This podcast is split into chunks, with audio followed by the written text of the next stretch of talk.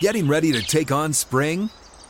Make your first move with the reliable performance and power of STIHL battery tools. From hedge trimmers and mowers to string trimmers and more, right now you can save $50 on select battery tool sets. Real STIHL. Offer valid on select AK system sets through June 16, 2024. See participating retailer for details.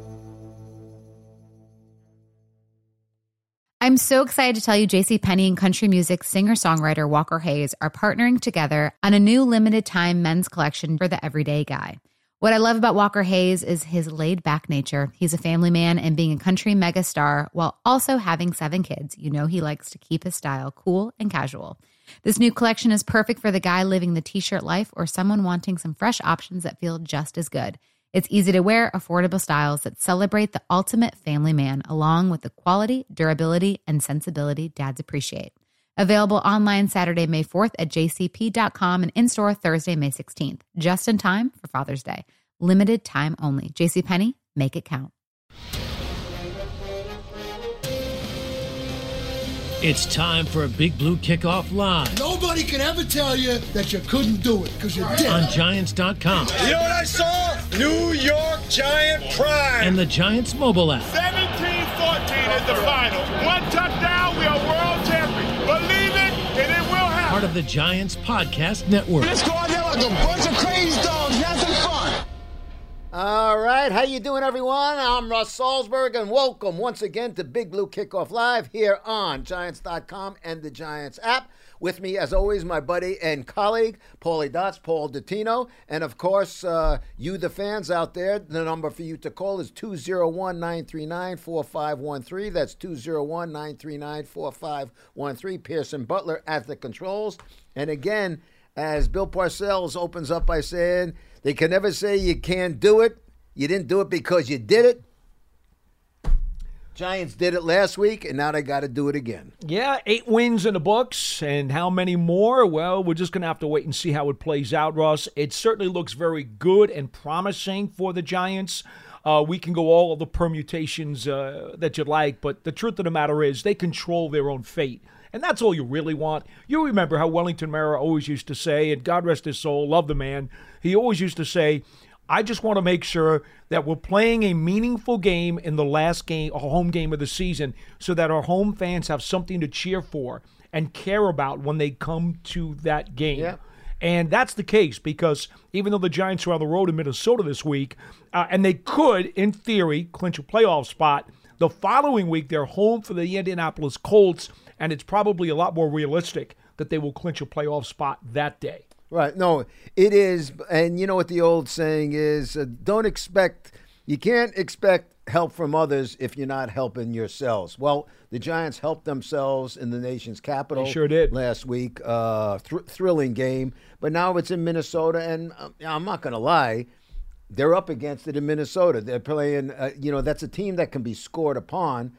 The Colts displayed that, but at the same time, they're a Right. team that can score points upon you, and the the Vikings certainly displayed that. You know, one thing that we saw the other night, and by the way, the NFC uh, named Kayvon Thibodeaux the Defensive Player of the Week for his 11 tackles, his strip sack, and uh, scoop and score the other day against Washington. Uh, it was a very dramatic performance by Thibodeaux, who I thought, and I'm glad Wink Martindale said today, when he tracked down Heinicke at the one yard line in the final minutes, I thought that was even more impressive We than were the touchdown. We were talking about that the other day. You were I, that to me, you know, said, yeah, you know what? That's exactly what we were talking about. Yeah. I, I mean that play. Well, go ahead, finish. I mean the play. If, if by chance you didn't watch it when he ran down at from no place. I mean, you know the. He was in man coverage Yeah. against uh, Logan Thomas, the tight end who was strong side to the right of the offensive formation. And the Giants had decided to call a blitz, and it was a zone blitz where Thibodeaux was going to cover Thomas man to man. Now, Thomas goes on his route and he runs into the end zone. And Heinicke gets pressured, rolls to the right sideline, sees plenty of daylight, and takes off for the pylon. And Thibodeaux suddenly turns, sees Heinicke running, leaves his guy, and makes a freaking beeline as if he shot out of a cannon to the one yard line, meets Heinicke, and throws his body at the quarterback and knocks him down at the one right in front of the pylon. Yeah, no, it, it was. You, a, oh my God! it, it was a tremendous play, and he that- was a, shot out, out of a cannon. He was incredible that play. I, I, you and I have said this time and time again. I've never ever, I never like to do it, and uh, I don't do it. Um, I never like make comparisons to Lawrence Taylor, and that No, goes we can't. To, to any and everybody. I remember you could Ray Lewis at the height of his career. I didn't care anybody, but watching the game from my standpoint on TV, watching the game, I didn't say that Kayvon is the next Lawrence Taylor or anything like that, but I did say to myself, and as soon as I saw, in fact, I texted you and Yes, I said, "This is a LT-esque, if you will, performance." This was I watching it on TV, as I'm sure many of you did. You're watching a guy. He was like in every frame of everything on the screen. He was like in every play that the, I, I. It was everything that Wink Martindale was saying to us from the beginning of the season. I mentioned that to Wink today when we were talking to him. Uh, you know, Wink would say, when everybody would ask him, you know, about the, uh, the, the- well, he's not getting the sacks, he's not getting this, and Wink would say, it's not just about sacks, it's about everything else he does, and that those will be coming, and this and that. And so I asked Wink, and that wasn't a sack, by the way. no, no, but, what a big play. but but just everything that he did. Yeah. i- i- you know, yeah, and I asked Wink if that was. Would you say that was validation uh, for everything that you said? He goes, okay, exactly. yeah, and it was. I, I mean, it was just. It was everything that they that. Excuse me. It was everything the Giants thought about when they drafted him. I mean, Mm-hmm. he is an athlete. He displayed all his athletic skills in that game, and for that, he was defensive player of uh, NFC defensive player. big plays, uh, big players make big plays in big moments, and that's what he did. Now, here's why I bring this up: not just because he won that award today, but because that's the best path to victory against Minnesota is the Giants' pass rush. Ojulari and Thibodeaux off the edges, and Ojulari, by the way, has at least part of a sack in four of the five games he's played this year. Remember, he pressured Heinicke on third down into throwing the ball away as they were knocking on the door trying to tie the game. Ojulari also had impact in the game. And so you got those two guys with Leonard Williams and Dexter Lawrence in the middle. Lawrence, who forced the fumble inside the 10, Right. and Leonard Williams, who recovered it. Okay. This this defensive front is not going to take a back seat to anybody in the NFL over the final month of the season. They're as good as anybody. I'm sorry. I'm not backing off of that.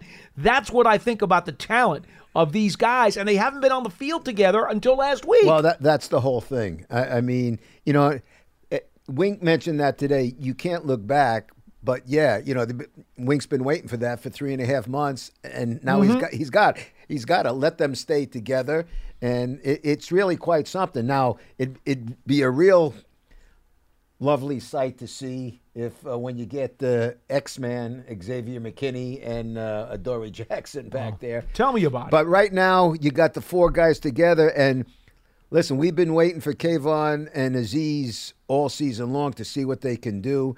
And and Wink brought up another good p- p- part about it today that it's fun to see two young guys, 22 years old. You know, they're thriving and striving to get better. They want it. You know, they, They want it. want to excel. You're talking about a first round pick, a second round pick who could be a first round pick in Azeez. So it, it's quite interesting. The timing couldn't be better because Heinicke and Cousins are similar in one very same way. They both hold the ball long because they know their receivers can do things to get open and then they can hit them for big plays. Heinicke does it in Washington, and you know he had a couple of plays the other night. Right. Let's not kid ourselves. no. The 61 yard of the Dotson was a really big play. He had a great catch. Cousins does the same thing. He knows that he's got the weapons, so he will hold the ball long in the pocket. He's even more stationary than Heinicke. And if you look at the stats, this is a fact. This is not something we're making up now just because the Giants are playing them. Cousins has been hit more than any quarterback in the league, and that includes Daniel Jones.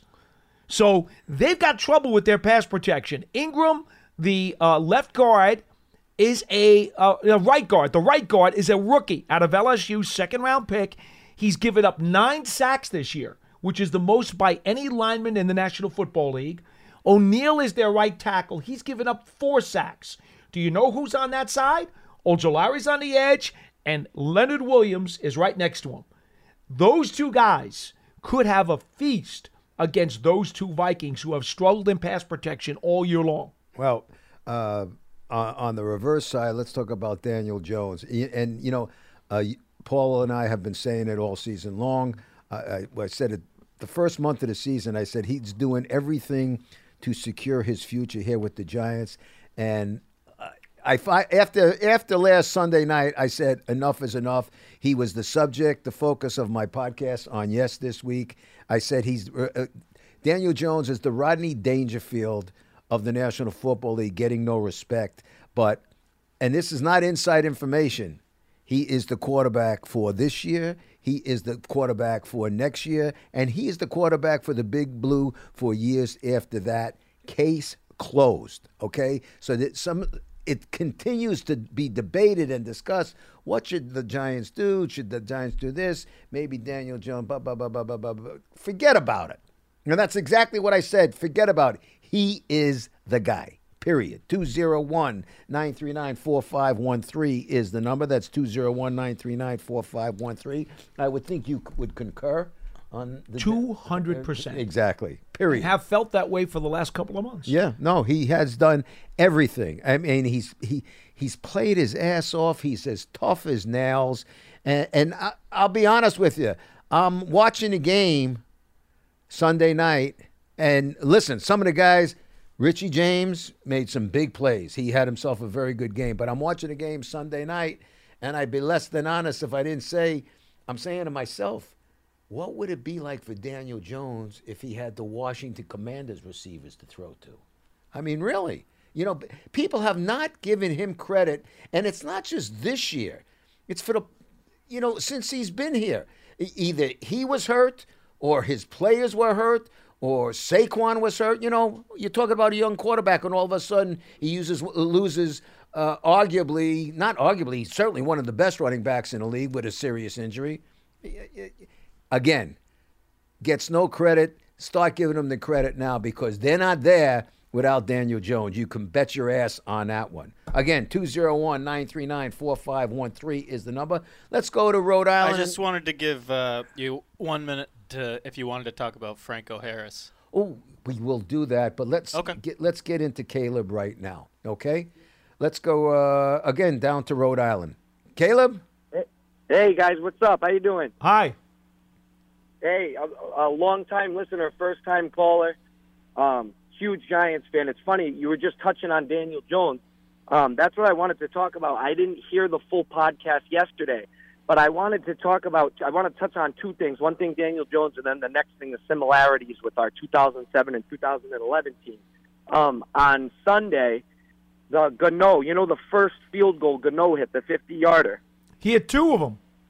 Yeah, he had two of them, but the first one, I think it was third and 15. Paul, you probably know, 3rd mm-hmm. and 16. Daniel Jones, his smartness, he scrambles. 10 yard, 10 middle. yard run. Yep. Yeah, 10 yard run, gets him in field goal range. He lowered his shoulder to Yep. get to that 50 yard spot. And like you guys said, this guy gets no credit. And then in the second half, yeah, Saquon had all those nice runs with the spin moves, but then Daniel Jones does the read, does the option, comes outside, gets that first out shoulder, tramples the guy. Mm-hmm. I think we lost him. runs No, no, there's- runs But you're back back. to the- runs back to the huddle, doesn't even say a word. He's just he's impressed me so much. You know, I hear Giants fans the first three years he was here, they're all complaining about him, just like when Eli was there. It's so similar, and uh, he was our best player the last three years. Every time he was healthy, we were in games. Even when we played the Chiefs uh, last year, it was twenty to seventeen. Hey, Caleb, You know, he- you, you you bring out uh, and and thank you for the call. You, but you bring out a very good point. Not just the Chiefs last year. If you remember, games two and three last year, he was leading the team to victory when Mm-hmm. the defense Couldn't hold him at the very end of the game. You know, Two games. I tell people all the time if you're after a fantasy football quarterback for your stupid games, you're going to want somebody else. Okay? You want fantasy football numbers? Go get somebody else. You want to win a game on the field on Sunday? Go ahead and take Daniel Jones. And that's how I feel. And I and I I'm telling you, folks, that's just the way it is. He is not going to put up ESPN Sports Center highlights every week. He's not going to be flashy, and he is not going to run the fantasy football numbers through the roof. He's not going to do that. So if you equate quality to fantasy football, God bless you. Keep playing fantasy football. If you want to talk about the real NFL, then Daniel Jones is going to be in your conversation. Now, I will tell you something else about that scramble. Talking to Gano after the game, he had said to me, he told Daboll, 52, max 53 was as close as they had to get, or as, as in, in the best field position they were going to need to be in for him to kick a field goal. So when you talk about that 10 yard scramble by Jones, when he lowered his shoulder and he fought his way forward for the last couple of yards, think about that. It resulted in a 50 yard field goal. He knew. He knew how close he had to get to give Gano a chance. Well, if you're ever watching, and I know you you do, but I, I watch him. I make it a point to watch him every week, especially when they're at home. He measures religiously where he needs to be, what he great has to field do awareness. all the time. And anybody, I'm, you know, I'm, I'm getting upset now, okay? Because you got these these amateur coaches on Twitter who clip something from the old 22, one or two plays out of 65 snaps in a game, and say, "Oh, Daniel Jones missed the wide open receiver. He has no field vision. He's got no presence." Stick it. Uh, Okay, stick it somewhere where you know what, because that's a bunch of crap. But Pearson- this guy understands the game and knows his field position. Pearson- Watch the games, people. Pe- Pearson, do you remember prior to us going on the air, he was talking as So the voice of reason Yes. and level-headed. Yes. Stick it wi- exactly where. I'm in the back of the broom closet. Okay? Come on, man. all right, well, look. The guy's a field general, and if you don't see that with your own eyes when you're watching the game, then you don't understand the game. No, that that's for sure. But listen, uh, Pearson brought it up earlier, and we'd be remiss. And you, my friend, who I know is a uh, football uh, historian and have a great fondness. You for, know the charts that I that I keep. no, no, but I'm uh, not joking around. a, a fondness for the NFL. We'd be remiss if we didn't talk about Franco Harris. oh my! I, I was so sad when, when I heard that this morning. I said, Franco Harris. And I first of all, I didn't even know if there was a health problem or anything. We, we just saw him recently. He was on the radio last night on Sirius XM talking about the Immaculate Reception. They're going to retire his number on Saturday. Was that a tape? no, it was it was if it was taped earlier in the day, maybe, but it was Yeah, done and- and yesterday. the exa- uh, Seventy-two years old. The Immaculate Reception is um, uh, 50 years old. yeah, I mean, fifty years old. wow. On the twenty-third of this month, they were going to retire uh, his number for on a second on time. Saturday. For a second time. I was crushed by it because I'd never met Franco Harris, but always admired him from afar. And every single person who's ever talked about him to me during my 40 years covering this league always said the kindest things about him. What a class act and a great person. And obviously, I mean, his credentials on the field speak for a itself. Great running back. I, I Speak mean, for itself. Just really the whole package. I, I guarantee you. uh, Condolences to the whole Steeler family for sure. and the city of Pittsburgh, because Yeah. I can guarantee you Yeah. that you know Franco's army, they're all in mourning today. Uh, we lost a great football player. More important, we lost a great person. So, as Paul says, condolences to Steeler Nation and the city of Pittsburgh and, and all of Franco Harris's fans, and to uh, our condolences to his family as well. 201 939 4513 is the number. Let's take care of a little business before we continue on with the phone lines. And Giant fans, make sure uh, before you um, make sure to go and subscribe to the Giants Huddle podcast. The podcast features for you a rapid reaction right after each and every game with one of our analysts, an episode midweek featuring an interview with a national analyst, and then, of course, a game preview featuring a long form interview with the current Giants. Um, uh, where were we? Current uh, Well, I know I know there's something on there with Coach Daboll. op- opponent.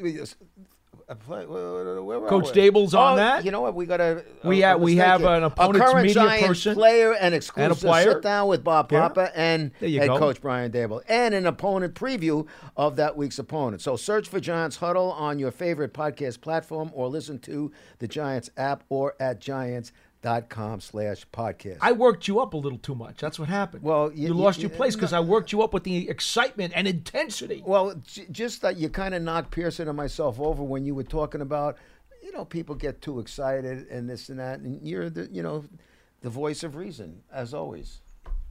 Let facts speak for themselves, baby. The tape doesn't lie.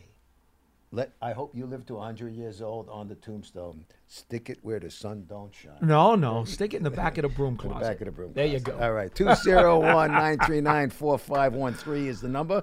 Let's go to Queens and check in with Cameron. Hello, Cameron. You're on with Russ and Paul. Hey, thanks for taking the call. Hi. Uh, you made some good points about Daniel Jones. It's, it's very unfair for anyone to really make a comment with no really help with receivers. And we haven't seen a, a thousand yard receiver since Odell Beckham in 2018.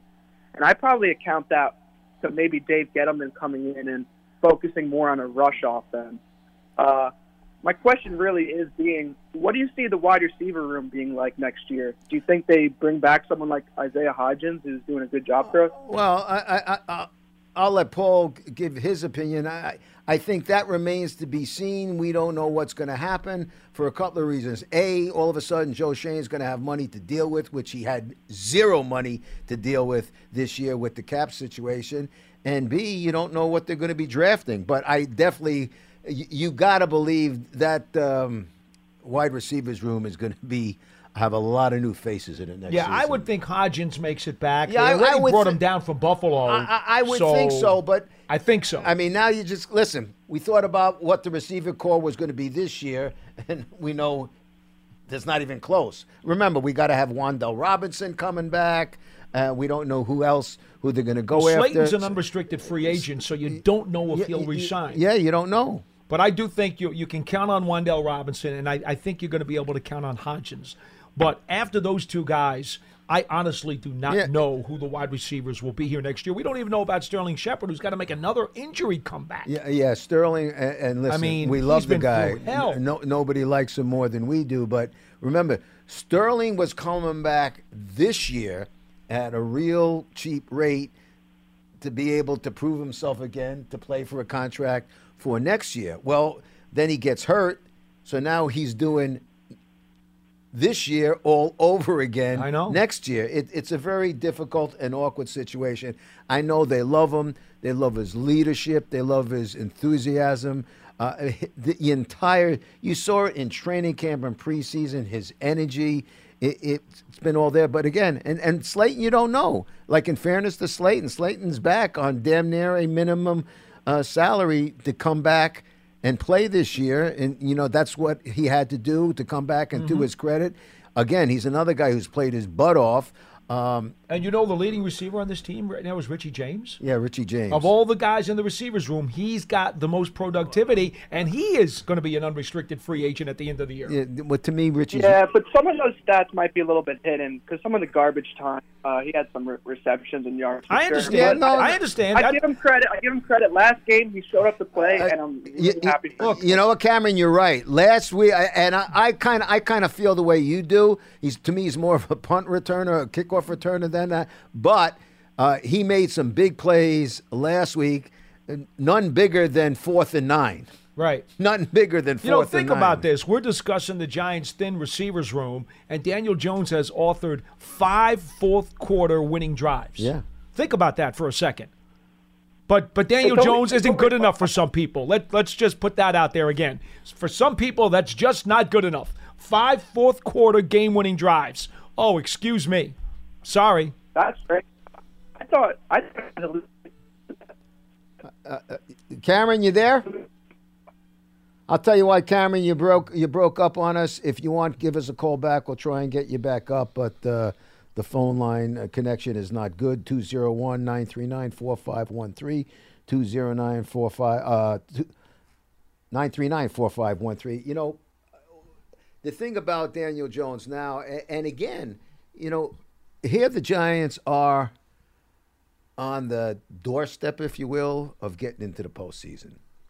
And really, I don't think I'm. I'm sorry, and, and if we're going off on it a bit now, so be it. But he has taken a beating time and time again, and not. I, that's why I said he's the Daniel. He's the Rodney Dangerfield of the NFL. He gets no respect.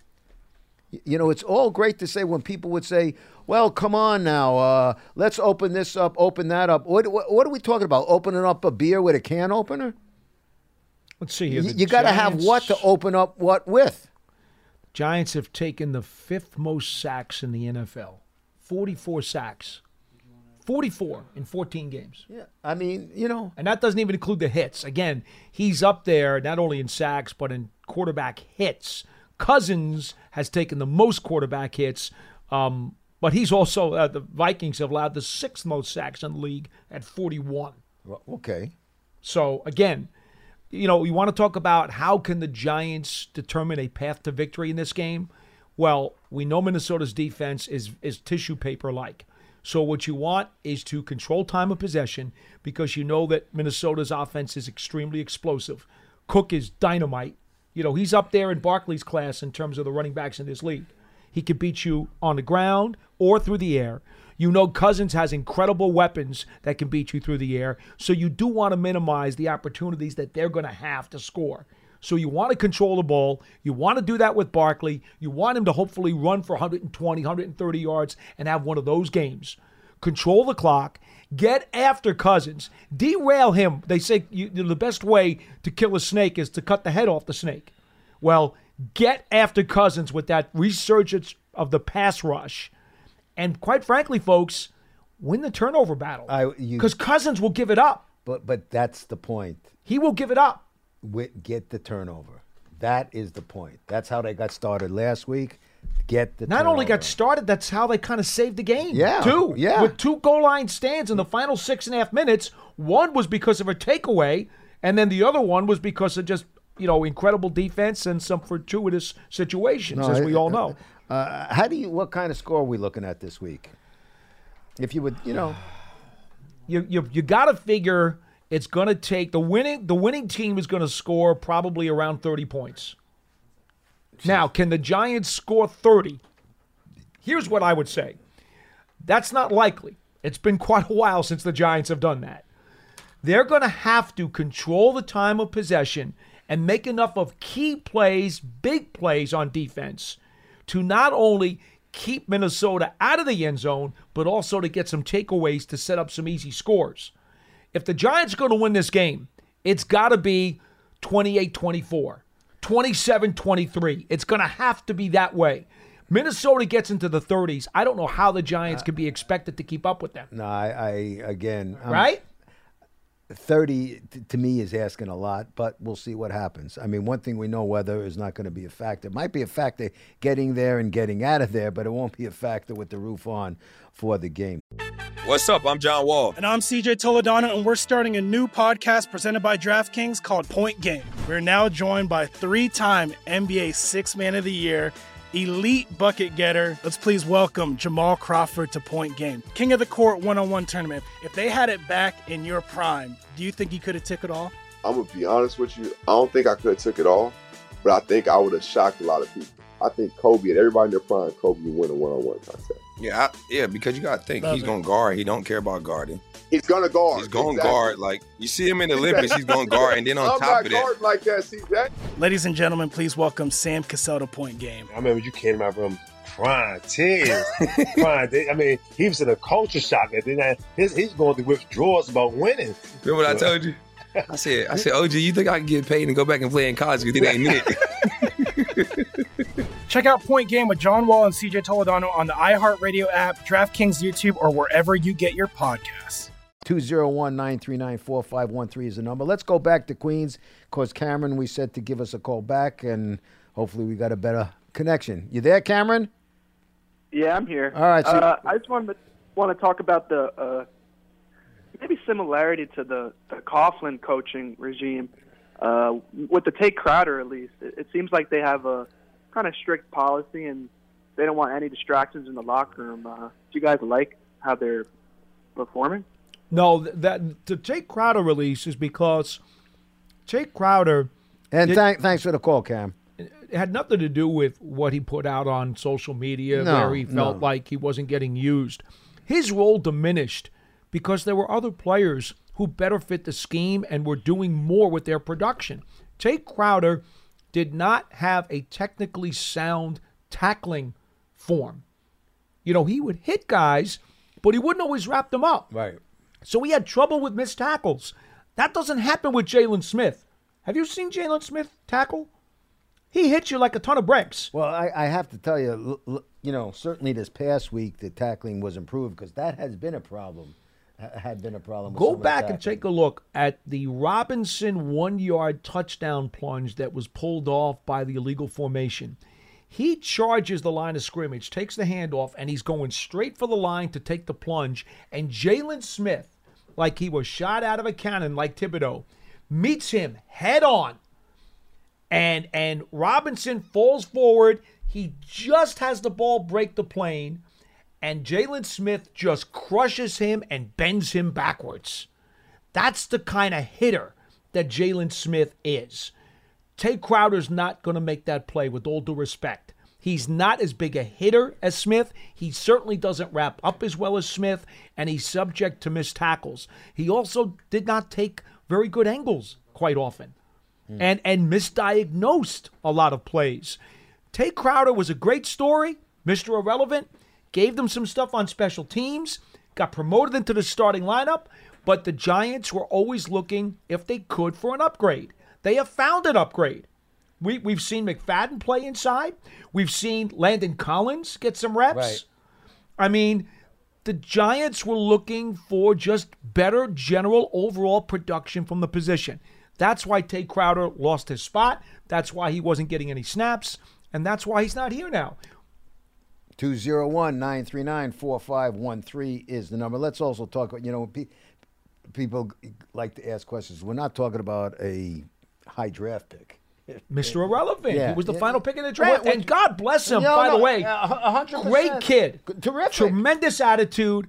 Again, started out on special teams, understood that the world didn't owe him anything, and we got almost three years Yeah, we got out of that career. three years. You- And he might even land somewhere else because he can't play special teams. W- Wink was, you know, and Wink's terrific. We, everybody knows how we feel about Wink Martindale, but he wasn't one. Didn't, never really fit into Wink. And Not a great fit for the scheme. no, just not. Not at all. 201 939 4513 is the number. Back to the phone lines and back down to Maryland to our old friend Len. Hello, Len. You're on with Russ and Paul. Hey guys, how you doing? Good, Len. How Were you you in the stadium the other night? Good, good. I'm sorry. Were you there? Yes. There was a lot of blue. it was. It yeah. You know, but you've been there. You've been there before, Paul, and that's as usual. Yeah. Um, yeah, there's a lot of transplanted folks uh, down this way. And I Yeah, know you helped make time. it loud because it was loud. There were chants of defense Oh, and yeah. let's go Oh, Giants. Yeah. Oh my goodness. Yeah, yeah. Defense. How about that? How about that? Boy, that took me. That took me back to the '60s. Yeah, it was fun. It was fun. Yeah, yeah, yeah. The chance of defense. Listen, um, you know your your best players making big plays at crunch time. You got a good shot to win. Uh, it was just it was just good to see the, the guys I would call the stars. Just just just making big plays. I mean that's that's that's how you win. Hey, listen, a couple of shout outs if you love for a little couple of different reasons. A shout out to um, Saquon. You know the difference between Saquon Barkley's blocking his first two years in the league and this year. I mean, it's just monumental. Saquon, I mean, he's just sticking his nose in there. He's he's doing a really good job on the blocking, not just the chip blocking. He's standing in there and blocking, and I appreciate that from Saquon. You remember his first two years, a lot of criticism about his lack of blocking. That's a very astute observation, Len. I've actually had talking. I've talked to the assistant coaches about it, and I said I think it's gone unnoticed. But the biggest improvement in Saquon Barkley this year, aside from his health, is his ability to pick up guys in the backfield. Yeah, He Yep, he's absolutely. now not a liability there anymore. Absolutely, Jason Pinnock. Um, man, what a what a find! Um, you know, safety's got to be able to tackle. And one thing Pinnock will do, he'll get you on the ground. Yes, he will. Jeez. He does. Uh, and, Oh, my and- goodness. in fact, uh, the other day, uh, Brian Daboll singled that out about Pinnock. Yeah, yeah, yeah, yeah. Again, And, Wink um, Martindale is very big on guys who hit and tackle. He's a big guy Yeah. on tackling Right. form. He can't stand Yeah. missed tackles. Is it any wonder the Giants have the fewest missed tackles of any team in the NFL this season? And they've been right at Yeah. the top of that list almost all year. That's a Wink Martindale specialty. Li- li- listen to what Paul just said, Len. Uh, Wink, Wink is big on guys tackling and, and, and hitting. This is Yeah. this is the NFL. It's not the old NFL. It's like a new Yeah, thing, man. tackling and hitting. There you go. It- it's crazy, Oh, Right? Right? Yes, yes, indeed. Missed Yeah, tackles yes, are an epidemic in this league. I remember a few years ago, I was watching, uh, in, I think it was Inside the NFL. Uh, well, you know, maybe it's more than a few years ago. And Chris Collinsworth was, was when he was still doing it. And he asked, LT was on it. And LT said about, uh, you know, the, the way defenses are played today. And LT said, Is that what they're doing? is, is that what they're doing? They're playing defense? Okay. You know, what what Yeah. LT say? Hey, De- de- defense is when you hit somebody and snot bubbles come out of their nose. Right. right. That was Lawrence Taylor. Go ahead, Len. Sorry. Yeah, yeah, yeah, yeah. I'd like, I'd like you, I'd like a, a comment from both of you on the following. Um, you know, this this was a huge win, and uh, you know, if you say in the moment, you say it's a huge win in 2022. You know, on the road division. But Paulie, uh, Russ, I, I got a different feeling about this win. Five years from now, we're going to be talking about that night at that stadium. I, I think it's just, I think it's a turning point. Um, if we'd have lost this game, we were on a downhill spiral. Who knows what happens? Everybody's negative. We're talking about should we sign, should we not sign people, uh, who are we going to draft? We blew this trade, etc. Um, I just think this there was something special about that win on Sunday. Long term, Well, Len, uh, I don't want to use the word. fr- I don't want to use franchise changing, but long term it's going to be important. And then, if you would, just one line on Leonard Williams. I'd like your opinion on that. But Leonard Williams, my God, when it gets to the fourth quarter, he's just a different football player. I, I love that. I'm, I'm a fourth quarter guy. Mm-hmm. I like guys who come through in the fourth quarter. And Leonard, you know, I mean, he's having a nice game, nothing spectacular. And then all of a sudden, in the fourth quarter, this guy turns it on. I don't know if we're going to be able to keep Leonard, but man, I just appreciate the work he does, particularly late in the game. The guy's a winner. Yeah, The they're, guy's go- a they're winner. going to have to redo his contract that's and extend him, and, Yeah. that, and and that'll take some sit down and conversation. But we agree with you on Leonard. Uh, Len, we're going to answer your uh, Yeah, co- tha- question off the air. thanks, Thank Len. you. Go ahead. Uh, This may be a defining game for this administration. I hope it is. There are two other games that come to mind immediately for me that basically set the Giants on the path to what was going to be a several year run of contention. In 1981, the Giants went down to Atlanta Fulton County Stadium, and they hadn't been a postseason team since Y.A. Tittle. don't go back too long. Only 41 years, but that's it. Well- I'm teasing you. Go ahead. And Ray Perkins is the coach, and they beat Atlanta in overtime by three on a on a Danelo field goal in the mud and a torrential hurricane and downpour in what was just an absolute pigsty slop of a field. Right. That was the William Andrews and Steve Bartkowski Atlanta Falcons. Right. They were really good. They were a bona fide contender. And the Giants go and beat them in their building in the slop. I said, I told Brian Kelley this, one of the Giants' great linebackers of the time. I'll never forget. I said to him, that's when I knew the Giants were going to be a playoff team. Up until then, I never thought I'd see the day because growing up as a kid, I never had the chance to see it. Right. That's when I knew this team has the real ability to be a playoff team. And of course, that 81 team with Perkins was just the beginning of an era that two years later led to Parcells, who then continued after he picked up the baton and led the Giants to two Super Bowls. The other, quote, turning point in a new era of Giants football, I still believe, was the last game of Eli Manning's rookie season when he beats the Dallas Cowboys. And John Mara always has said, I knew then when they he called that audible for Tiki Barber on a run up the middle and he scores a touchdown on the final play of the game to beat the Cowboys. And John Maris said, coming off the field, I knew then we had our franchise quarterback.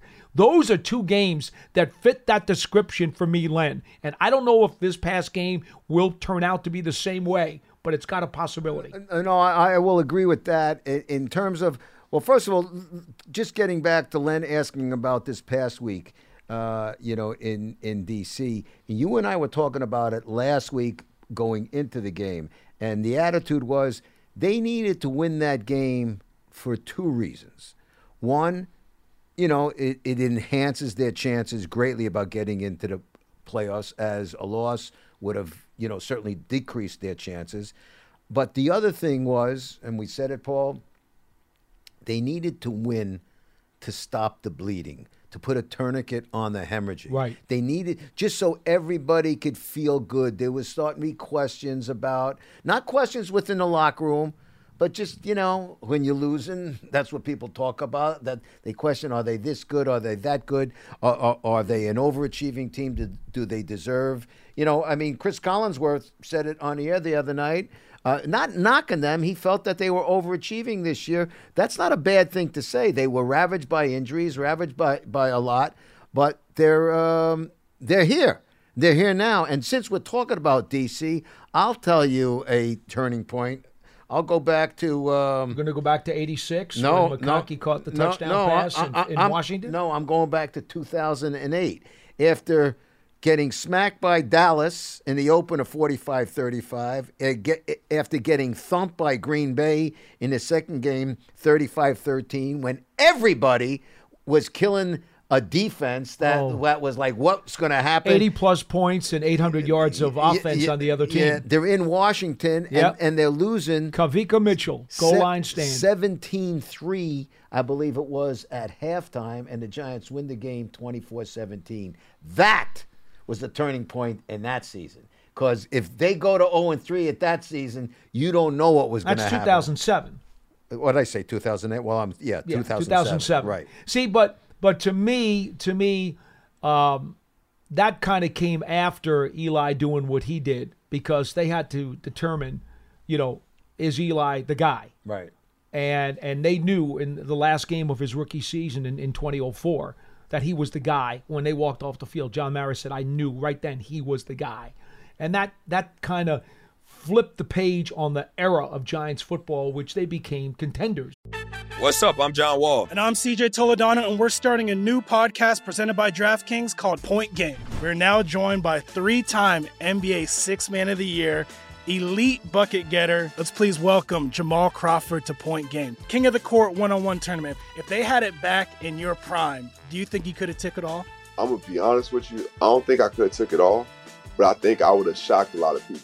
I think Kobe and everybody in their prime, Kobe would win a one-on-one contest. Yeah, I, yeah, because you got to think Love he's it. going to guard. He don't care about guarding. He's gonna guard. He's going to Exactly. guard. Like you see him in the Olympics, he's going to guard, and then on I'm top not of that, like that, CJ. Ladies and gentlemen, please welcome Sam Cassell to Point Game. I remember you came to my room crying, tears, crying. They- I mean, he was in a culture shock. And then his, he's going through withdrawals about winning. remember what I told you? I said, I said, OG, you think I can get paid and go back and play in college? You think they need it? Check out Point Game with John Wall and CJ Toledano on the iHeartRadio app, DraftKings YouTube, or wherever you get your podcasts. Because remember, the next year they made the playoffs. Yeah, no, you, you know, listen, uh, Ernie Accorsi would say all the time, you, you know, that's why you picked Eli Manning because you, you you you pick your quarterback exactly what John was saying. If he's the guy to take you down the field when you needed it to happen, he, Mhm. he they were he wasn't enamored with this that or that's that. What happens? You know, that's the you know in the in the um, world of analytics today. It's not just in in in in football. It's in baseball. It's in all of them. It's that intangible. Can you look in a guy's eyes or look look at the ha- hair on his neck and see how he feels? Exactly, Russ. And by the way, is there any fantasy football league that anybody knows of that gives you extra points for that? No. No, but that's the most valuable trait and asset a quarterback can have. That's what GMs look for. But fantasy football doesn't care about that. You know, it- they it- want 450 yards. It- That's what they want. It's the same thing. You know, uh, I, I want a guy, I want a quarterback who wants the ball in his hands with everything on the line and you're down six on a final drive. I want a receiver who wants the quarterback to throw him the ball. I want a field goal kicker who wants that chance with everything on the line. If you're in baseball and you're down three in the bottom of the ninth, I want the guy who wants to squeeze that bat handle when he's getting up. If you're down two in a basketball game, you know, the Magic Johnsons, those kind of people, and the Jordans and what? Yeah, we're talking about the elite, or if it's the you know Kevin Durant's or whatever. They want the ball when it's all there. That's not a statistic. That's a fact. That's an intangible fact. You can't teach It's that. It's called You- clutch. You, got to want that. That's what it's called. Yeah, no, really. Hell, you, you know, we were talking about Aaron Judge before. You talk about Yankees over the years. Two of the greatest clutch Yankees ever were Lou Piniella and Thurman Munson. Yeah. Okay? I mean, you wanted them up with the game winning run on second base and two outs in the ninth. Those are the two guys you wanted up because those were the guys who were going to be able to knock them in. No, you know, it, it's. Do you want the running back who's queasy, or you want the running back who wants to run straight ahead? Speaking of running straight ahead, you and I touched on that when we had our phone conversation. Saquon, what a difference this past week. I mean, we love Saquon. He's feeling better. But when and and he's go, you know, listen, he's a strong son of a gun, and when he's plowing into that line, like I I, I always say, spin move isn't so bad either. You no, know? no, give me that, give me that two yard gain, give me that three yard gain, because you know what, second and uh, second and seven or second and eight is a lot better than second and thirteen or second and twelve. It's a big difference, and he was plowing straight ahead. In the fourth quarter, he ran off three Oh, consecutive plays boy. when they needed it. He ran off three consecutive runs uh, for a combined, I think it was 40 yards, and totally flipped the field, totally stole the momentum away from the Commanders. And even though the Giants had to settle for a field goal on that drive, it made it an eight point game, Yeah. which meant that Washington could not come down and take the lead. They were going to need six plus two just to force the game into overtime. His ability there to not only grind out that yardage, but to milk the clock was very, very significant. So, so let me ask you. I'll ask the callers this, uh, the fans as well. 201 939 4513 is the number. When it was 20 to 12 and they're driving, um, are you saying to what I'm saying to myself, I can't believe we're dealing with another tie again? A very potential tie? When the Giants got the ball Oh, before Saquon ran it three times, uh, I talked to John Paul Gonzalez, who's the Bible study guy for the team. We were on the sideline together. And I looked at him and I said, You know what's going to happen here, right? Uh, they're gonna they're not gonna get the touchdown that seals the game because the touchdown the game's over. Right. It's over. It's gonna be a field goal. It's gonna be twenty to twelve, and then something stupid's going to happen, and it almost did. Dotson caught a sixty-one yard pass. Something stupid's going to happen, and they're gonna tie this game, and it's gonna go 20-20 into overtime. I could just feel it in my bones, and fortunately, um, the Giants didn't have to go to overtime to win this one. Oh, I, I, I'll tell you that when it's 20 to 12, I'm saying, I can't believe this is going I mean, what are the chances of, I mean, everybody thought it was nuts to talk about the possibility going into the game, but you're looking at 20 to 12 in the last minutes of the game, and I'm saying, oh my The goodness. 61 yard grab by Dotson was just an Oh, incredible Yeah, catch. I absolutely fell off the couch watching That's that. what happens when you have elite receivers. Well, that's why I said, what would it be like for Daniel Jones if he was throwing to Dotson, if he was throwing to McLaurin, who, by the way, McLaurin to me is terrific. He's really good. Oh, my. He's really good. and again, Dotson's not nothing to, to sneeze at either. Him- You got McLaurin, you got Samuel, you got Dotson. You know, that's a pretty good trio right there that Heinicke has to throw to. Yeah, that, I mean that. that listen, uh, you got to have the people to throw to. You got to have people to, who are going to catch the Make ball. Make plays for your quarterback. Make play. Play above the. Dan Reeves always used to say, you got to find guys who are going to play above the X's and the O's. That sometimes is going to be the difference in the game. You'd like you'd like it not to have to be. You'd like to just plan it out easy, everything goes according to your blueprint, and you just walk away with a win. It doesn't always happen that way. Sometimes you got to play above the X's and the O's. Speaking of defining moments, uh, let's talk about a defining defining moment in that game. Fourth and nine. Fourth and nine, and and uh, Daniel just drills a bullet that squeezed in there. too. by the way, Richie James made a terrific catch on it, and, and I mean, how, talk about a huge first down. Let me ask you something that we have not talked about off the air, and Russ and I do talk an awful lot off the air, but much to your chagrin, I'm sure. I'm glad you clarified that. okay. Uh, Pearson can Think, attest of- to that. think about this for a second, and Pearson, you can chime in if you like to. They always tell you that throwing the ball in the middle of the field, between the hash marks, between the numbers, even if you will, can be a very dangerous proposition. Daniel Jones has been throwing balls across the middle all season Yeah, long. yes, he has. And he's been accurate in doing so in some very tight spots, literally hitting the tip of a dart by acing that throw right where it has to be. Uh, He's even had guys drop passes that were thrown right to them, right across the middle. I have I have not seen, and I'm I'm going to be frank with you folks. I can't remember seeing a Giants quarterback, and, and Eli did it on occasion, but who could consistently throw the ball across the middle on a dime. It's folks, you don't understand the proficiency that Jones has had on those types of throws. That is not easy to do, and it's incredibly dangerous. It, it, it's it's interesting that you bring that. Do you up. agree? Yeah, I not only do I agree, but it, it's to me it's remarkable. But I also think it's got to do.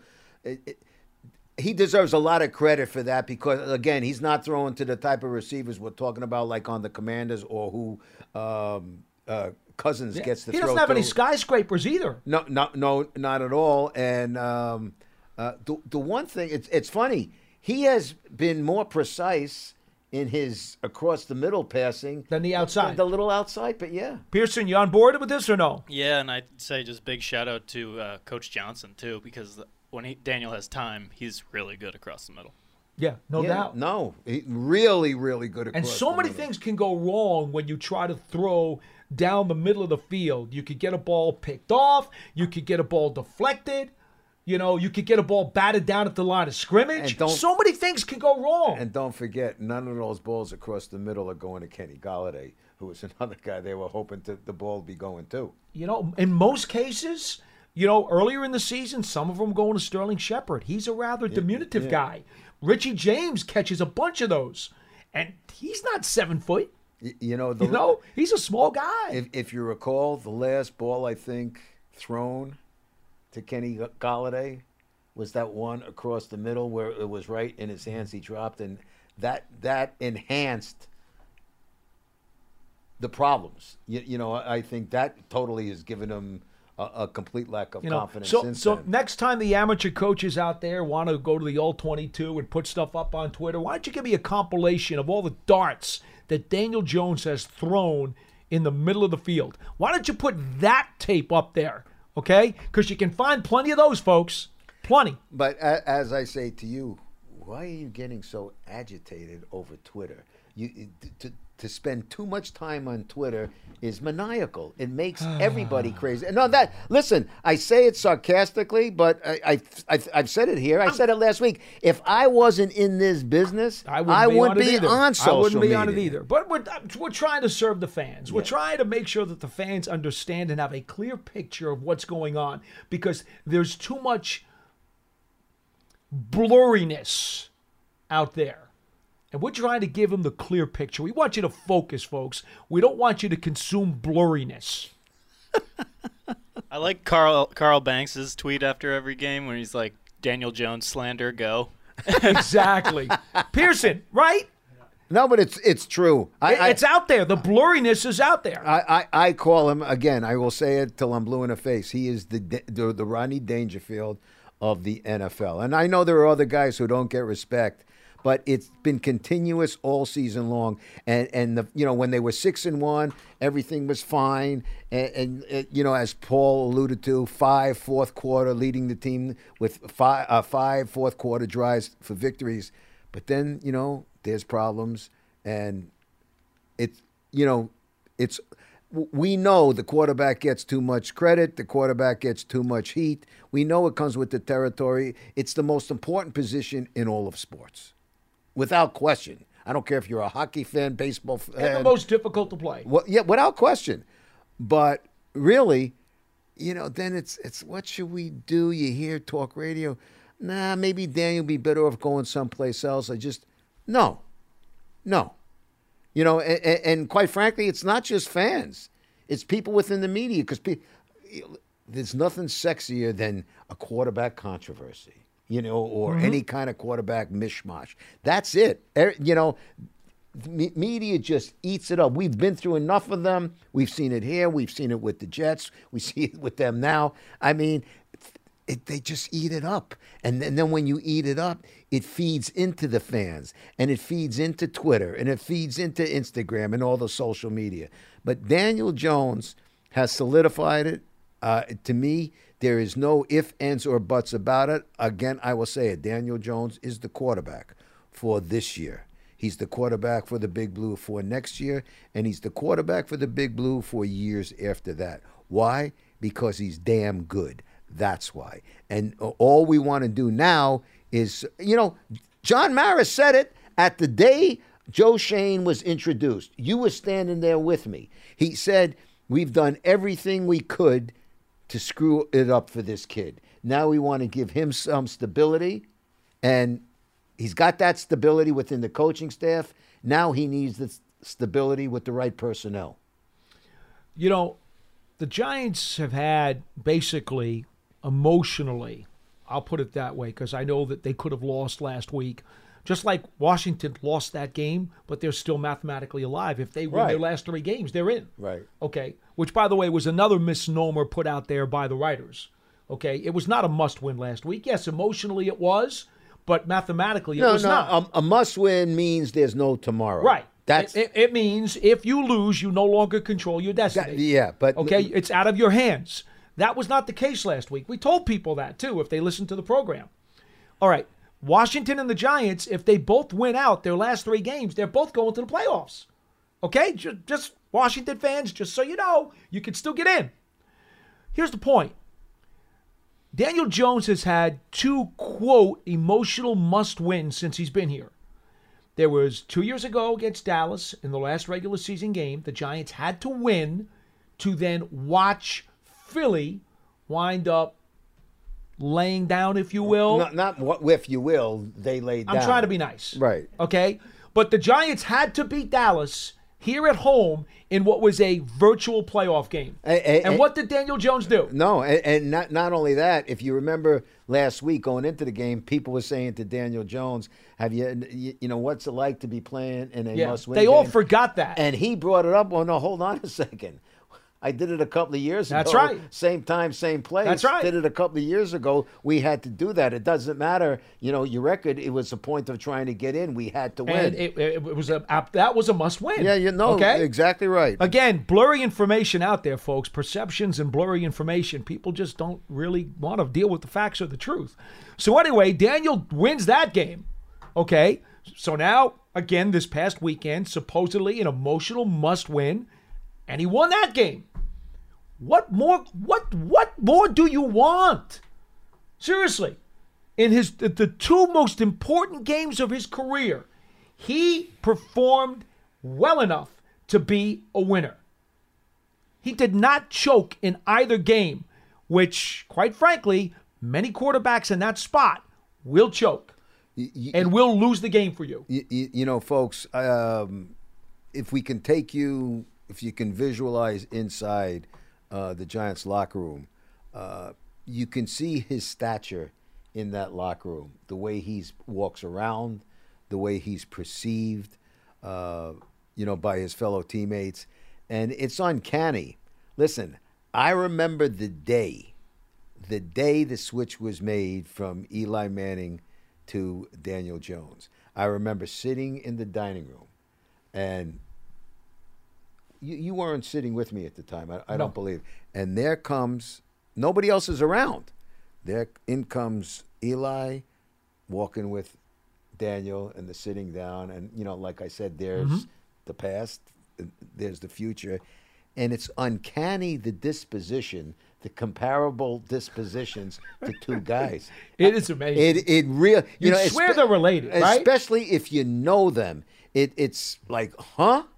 I mean, like you, you you're seeing a little more of Eli's personality now with the stuff that he's doing. We never got to see that. It was your head down, walking Mm-hmm. business, not doing a lot of talking. And Daniel is very much, very much. He's kind of like the fourth Manning Yeah, brother. Yeah, really no, is. he really is. He he's very much that way, but he goes about his business. And you want to talk when they talk about toughness. You know, toughness. I mean, his toughness. It's on the forget the exterior. Ex, Eli Manning was the same way. Eli was Opie from Mayberry on the outside. On the inside, he was fire. Well, a Rock of Gibraltar, and, and and Daniel's the same way. Think about how much more Daniel runs than Eli. Well, because you know Eli was No, not no, running. No, no. Okay, As Parcells Daniel- would say, I won't exactly call him Baryshnikov. Right. Exactly. And and to be frank with you, and I know my my number one guy, Phil Simms, is is all for Daniel Jones running and says that you've got a less of a chance to get hurt outside the pocket than in the pocket because you, you when you're in the pocket, you get blindsided and you don't expect it and you can get crunched. At least if you're running, you can brace yourself for it and you know you're going to get hit. So that's Phil's rationale and reasoning, and I appreciate it. Phil, you're the greatest man. You know how I feel, but I still get very queasy when I see the quarterback taking off on a bunch of these runs. I've often said I would never want my quarterback to run more than four design runs during the course of a game. but having said that, the point is back to what you said a moment ago. You can't question Daniel's toughness because he runs a lot and he takes a lot of hits, not just quarterback hits in the pocket, but a lot of hits when he's running, and he gets back up every time. Well, i- i- uh, I agree with you on that. I, I would just say, yeah, you, you would only want, uh, Paul would only want his quarterback running like that maybe three or four times, except when it's on the line and he's got to make that first down and run through. Then, Thi- we- then go, then they'll go get me those ten yards. But but this the, team the point, needs him to run right now. But the point is, they've needed him to run all season long. Yeah. and he's done that. I, I'd And you like know, them he- to he- get he- more talent on offense so that he doesn't have to. he also knows where that uh, um, that first down marker is. He knows where he has to get. He's to. got great awareness. he's very astute of what is going on, folks. Very astute of what's going on. Uh, again, so I will end today with pretty much how Paul and I started here. Uh, big game. We certainly know in Minnesota this Saturday. Um, but um, you know, you you got to help yourself rather than just expect help from others. So let them go in and take care of business, and uh, we see what happens after that. If if they win this weekend, it can be clinched. I'm not going to go through The all the possibilities, but yes, it- there it- is a possibility the Giants could clinch a playoff spot this Saturday. That is true. It- they would have to win. That's the first thing that has to happen, and then other things could could fall into place. It would look very good. But in the meantime, our thanks here to uh, the man at the controls, Pearson Butler, uh, John Schmelk, who's in control of everything. Uh, my buddy here, Paul Dottino, you, the fans, I'm Ross Salzberg. To each and every one of you, those celebrating uh, Hanukkah, a happy Hanukkah. For those celebrating Christmas, a very Merry Christmas. And hopefully, we'll get a nice Christmas present come uh, Saturday, Christmas Eve in Minnesota. Enjoy, everybody. week. With the new Dexcom G7, you can achieve better diabetes results without painful finger sticks. It sends your glucose numbers to your compatible phone or watch, so you can always see where you are and where you're heading. See how food and exercise affects your glucose, making it easier to spend more time in range and lower your A1C. Take control of your diabetes with the number one recommended CGM brand. It's easy to get started today at Dexcom.com. That's Dexcom.com. Dexcom data on file 2023. If your glucose alerts and readings from the G7 do not match symptoms or expectations, use a blood glucose meter to make diabetes treatment decisions. For a list of compatible devices, visit dexcom.com slash compatibility. Zero Foxtrot isn't just a brand, it's a way of life. Founded and operated by veterans, Zero Foxtrot's unique apparel and gear echoes the grit of the warrior culture. Zero Foxtrot dedicates itself to producing content, honoring the sacrifices of forgotten heroes of the past, and connecting history to the present. Embark on a journey with Zero Foxtrot today at zerofoxtrot.com. It's not merely our products, it's about the ethos that we embody rugged, resilient, and timeless.